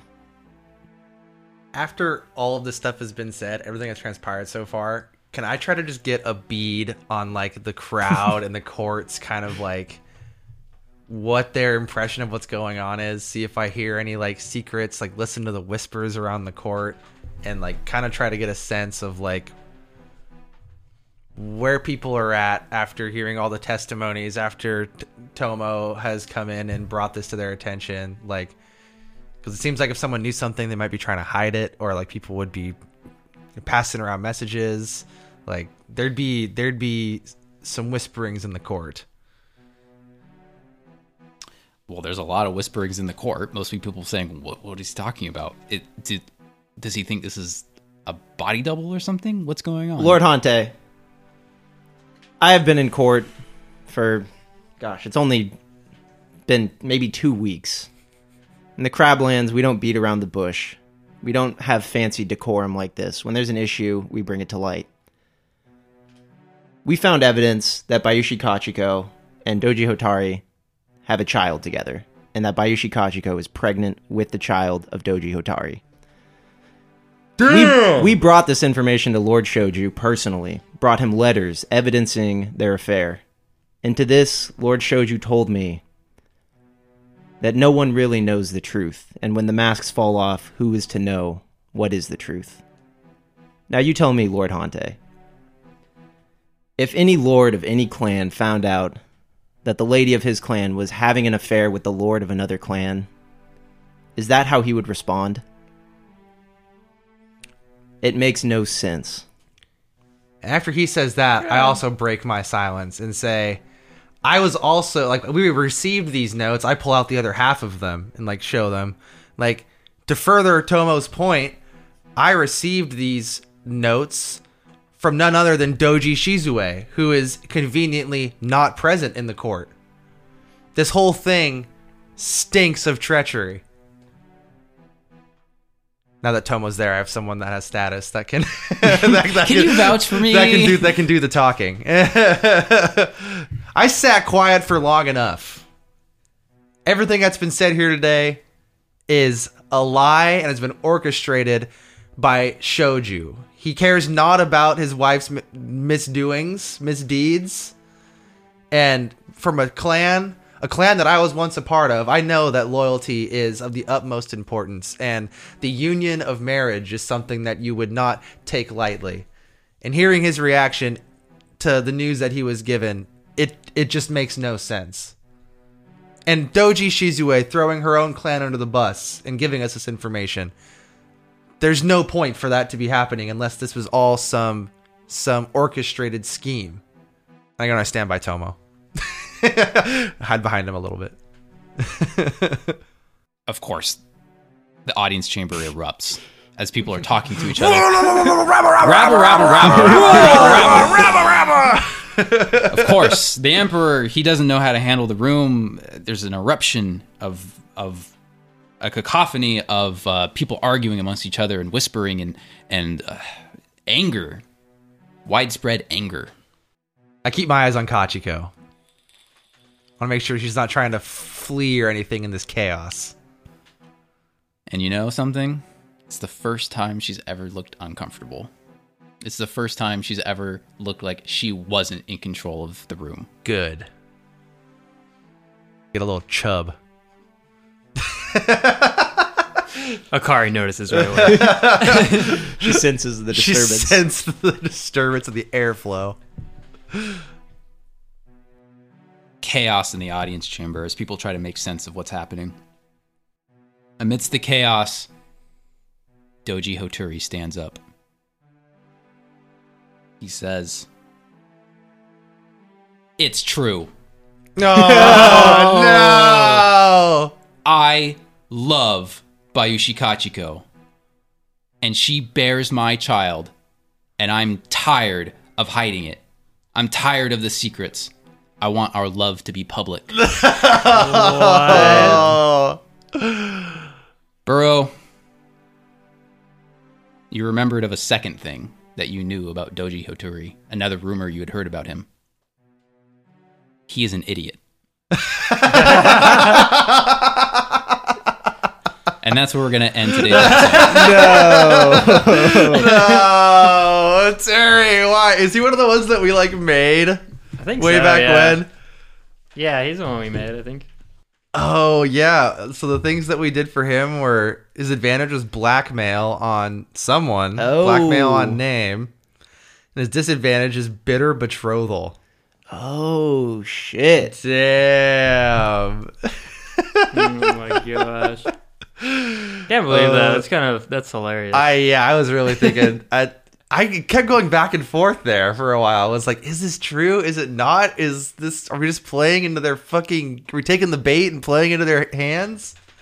yeah, his sister Fucking didn't come just because she would laugh at him, probably. oh my god, Like, Damn. that was some cringe shit.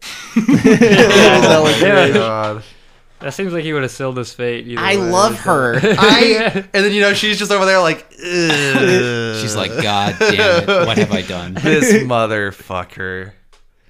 Well, even if we lose the war, at least we embarrass Kachiko in front of everyone. yeah, yeah, that's, it makes it all worth it.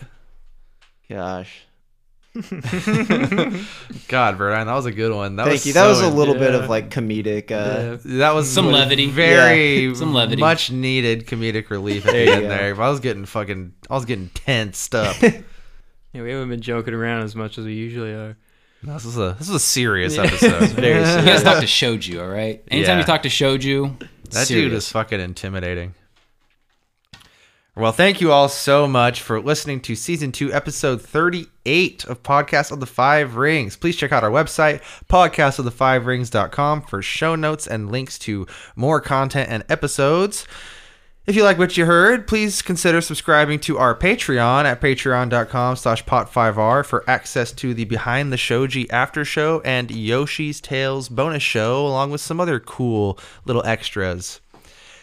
Please leave a review for us on Apple Podcasts. Like and subscribe to the show wherever it is you listen to your podcasts. You can tweet at us at Pot5R on Twitter. Follow us on Instagram at Podcast of the Five Rings. And even join our subreddit, r slash Pot5R. If you'd like to join our Discord server and hang out with us and other fans of the show, you can find a link to join that on our website. Again, that's podcastofthefivering.com. Shout out Dylan Munoz for our Mart. Shout out Brandon Spain for our music. Anybody else we want to shout out? I know we shout them out every time, but I feel like that's only it's only right. Yeah. It's only right. We use their art and their music in literally every episode. Yeah. So uh, shout out Nick for another lovely episode. Yeah. another riveting go. tale. Shout out for uh, shout out to uh, Shoju with his uh, cuckold fetish. Yeah. There's nothing wrong with that. No, no, it's honestly just embrace it. Yeah. Yeah. It's yeah, it's kind of a power. It's kind of a power move to just be like, yeah, I had Hoturi fuck my wife. what of it? He's a good looking guy. Yeah. You wouldn't want that. Yeah, exactly. That's what love is. Letting your wife fuck a good looking guy. That's Mm-hmm. love. It's really a beautiful thing. Yeah, truly. Who are we to blame? No. Who are we to judge? Uh, shout out to all of our patrons. Super One a- close. One away, right? I think we're like one, away. One or yeah. two, yeah. One or two. One or two away. Let's take a look real quick. Get your own song, guys. Who's going to be the last idea. patron? Mm-hmm. The last one to get on the freaking list. Oh, we're at 23. Two more to go until we have to make this fucking song. It could be you, It Wait, could be. It you. could be you. dear listener. Have a very rhymable name. I don't know. Yes, please. please. Don't have a name like Orange. Orange. Please, Orange, Please don't be orange. named Orange. Garage Orange. Garage Orange. Yeah. Door hinge. Orange. Kind of. Oh, that was actually that was good. that was good. Um, Yeah. all- whatever it is, we'll we'll figure it out. And it'll be good. It'll be amazing. Yeah, we have Eminem helping us out, so like Yeah. yeah, I was gonna Yeah. say that's an Eminem, right? Yeah, If yeah. you, yeah, if you would have listened to the last Yoshi's Tales and heard all the stretches of names that I made into puns, we'll figure it Oh, out. Yeah, yeah. He's gonna be in charge of the of the fucking rhyme Stupid scheme. That's for sure. Uh, and thanks to all of our listeners for sticking with us this far. I hope that uh, the end we don't all die and everybody has a good time. Yeah, we're gonna have to put a poll in the Discord. Who do you think is gonna die? Yeah, that'd actually be kind of a fun one. Yeah. Oh, on um, Spotify, I noticed you could um, give stars to podcasts, and I'm pretty sure all of our listeners already have. But Mm. just if they If you have, haven't. if you, If you haven't, haven't, you know, give us a bang, star. Bang, bang us. I don't know how many stars. Is it's this ranked. is this a is this a number system like one to five stars? I think it's or probably just like it's probably a one to singular five. star. I Look, don't know, we're probably one to kindergartners. We like gold stars. Yes, please. Please, please give me our gold stars. Yeah. f- Fucking, you know, indulge our monkey brains and give us some shiny stars. I need my participation points. And again, I think that just wraps up another fucking rad episode of Podcast The Five Rings. Another one. Thanks to Nick. Another one in the chamber. There Yes. we go. We've got to be getting close to the end. You think we'll end it on a nice round 40? We might. This is 38. This was 38. Two more. Mm. I was thinking. I was thinking after this episode, like one more. But after the after the way that ended, it might be like two more. Okay. Because it, it, it, I got to a point where I was like, maybe they're not going to pull the trigger on the notes. Maybe they're not. I'm like, oh, bring it to Shoju. We'll see how that plays out. Bring it to court. We'll see how that plays out. I'm glad we did the series of events the way that we did. Mhm. 'cause Yeah. That would have changed some things there for sure. Yeah. But we'll talk about that behind the shoji. We hope to see you there. Yep. Yeah. Please join us. Yes. Talk to you all soon. Bye. Bye.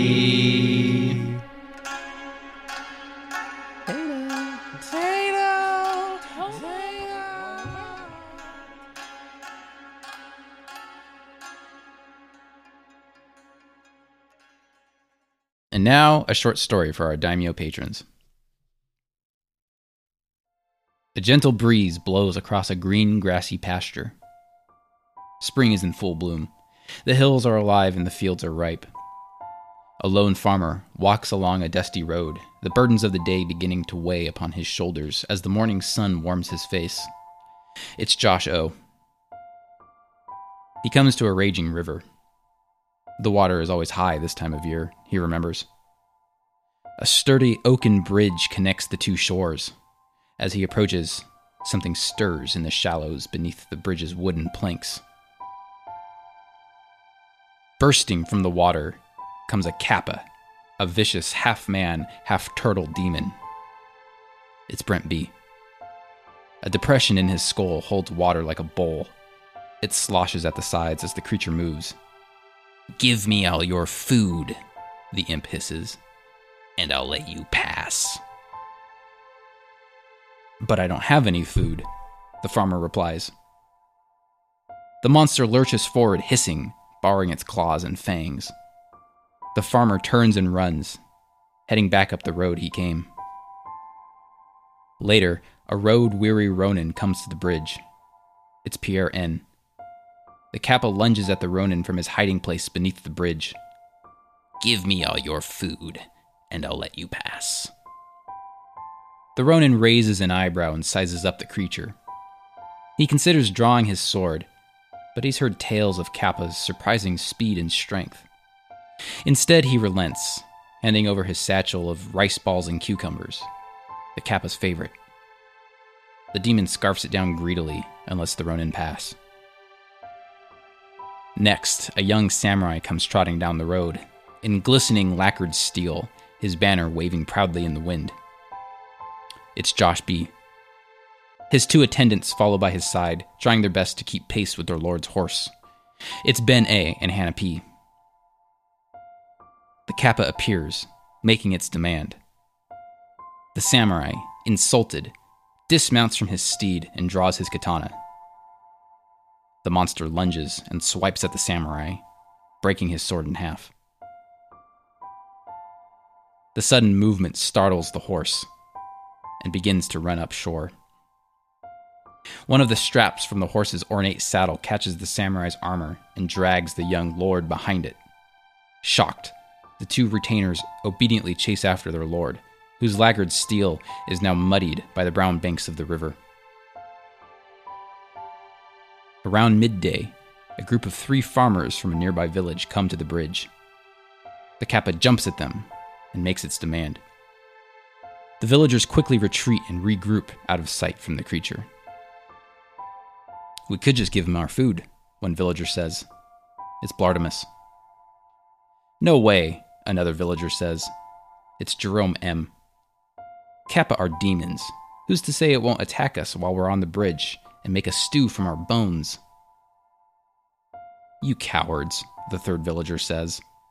It's Jason F. Did you see how sickly and frail the thing was? We could take it in a fight. There are three of us and one of it. I say we all rush him at once and use our tools as weapons. The two other villagers give each other a nervous look. The three villagers hustle back to the bridge, where they find the Kappa once again, their tools in hand. One with a hatchet, another with a sickle, and the last with a scythe. They charge the monster, making a yell which they imagine sounds like a battle cry. The boldest villager is the first to make contact with the Kappa, he swings feebly at the imp, but it catches the shaft of the scythe, snaps the head off, and throws the villager headlong into the river, where he's carried downstream by the current. The other two drop their weapons and chase after their yelping friend. Later, a priest and his apprentice begin their approach toward the bridge. The priest stops dead in his tracks. It's Nick N.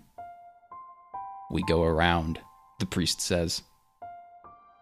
What do you mean? This is the fastest way across, inquires his apprentice. It's John N. Something evil lurks here. We will find another way, the priest replies. In the afternoon, a small group of villagers approach the bridge. By now, word of the Kappa has spread across the village, and the elder has sent the strongest men in the village to deal with the demon. What if we pay the monster tribute? One of the villagers asks. A tall man with long limbs. It's Hufsta. We give him a little food every day, and he leaves us alone.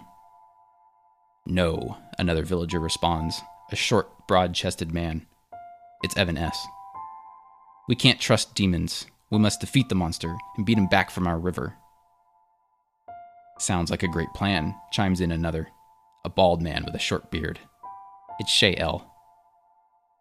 Are you volunteering yourself to fight? The villager who suggested defeating the monster suddenly blushes and looks embarrassed. We should fight the monster together, the last villager claims. A clean shaven man with long hair. It's Raiden A. An awkward silence falls over the four men. Or, he adds, we could draw sticks, and whoever draws the shortest stick deals with the monster. A wave of relief sweeps over their faces. At once, the four men draw sticks. They slowly open their hands to reveal the shortest stick resting in the hand of the tall man with long limbs. He approaches the bridge, a torch in one hand and a hatchet in the other, while the other three men hide in a nearby bush. The Kappa appears and makes its demand. The tall man goes pale and freezes up. The words stick in his throat, and his brow begins to sweat. Over there, he says, pointing to the bush where the other men were hiding. They have a feast behind that bush. The kappa bars its fangs, drooling from its mouth, and rushes into the bush. The men flee, and the tall man runs across the bridge. As the sun begins to set, a wandering monk eating an apple comes to the bridge. It's Stephen S. The kappa appears, its big, watery eyes narrowed in on the apple in the monk's hand. Give me all your food, and you may pass. The monk pauses for a moment, considering something. Okay, catch, the monk says, and he throws the apple high into the air. The kappa cranes its neck toward the sky, following the apple with its eyes. As its head tilts back, all the water pours from the kappa's skull. The demon goes limp and falls to the ground. You tricked me. It hisses as it crawls back into the river, never to be seen again. The monk pulls another apple from his sack, takes a bite, and continues across the bridge.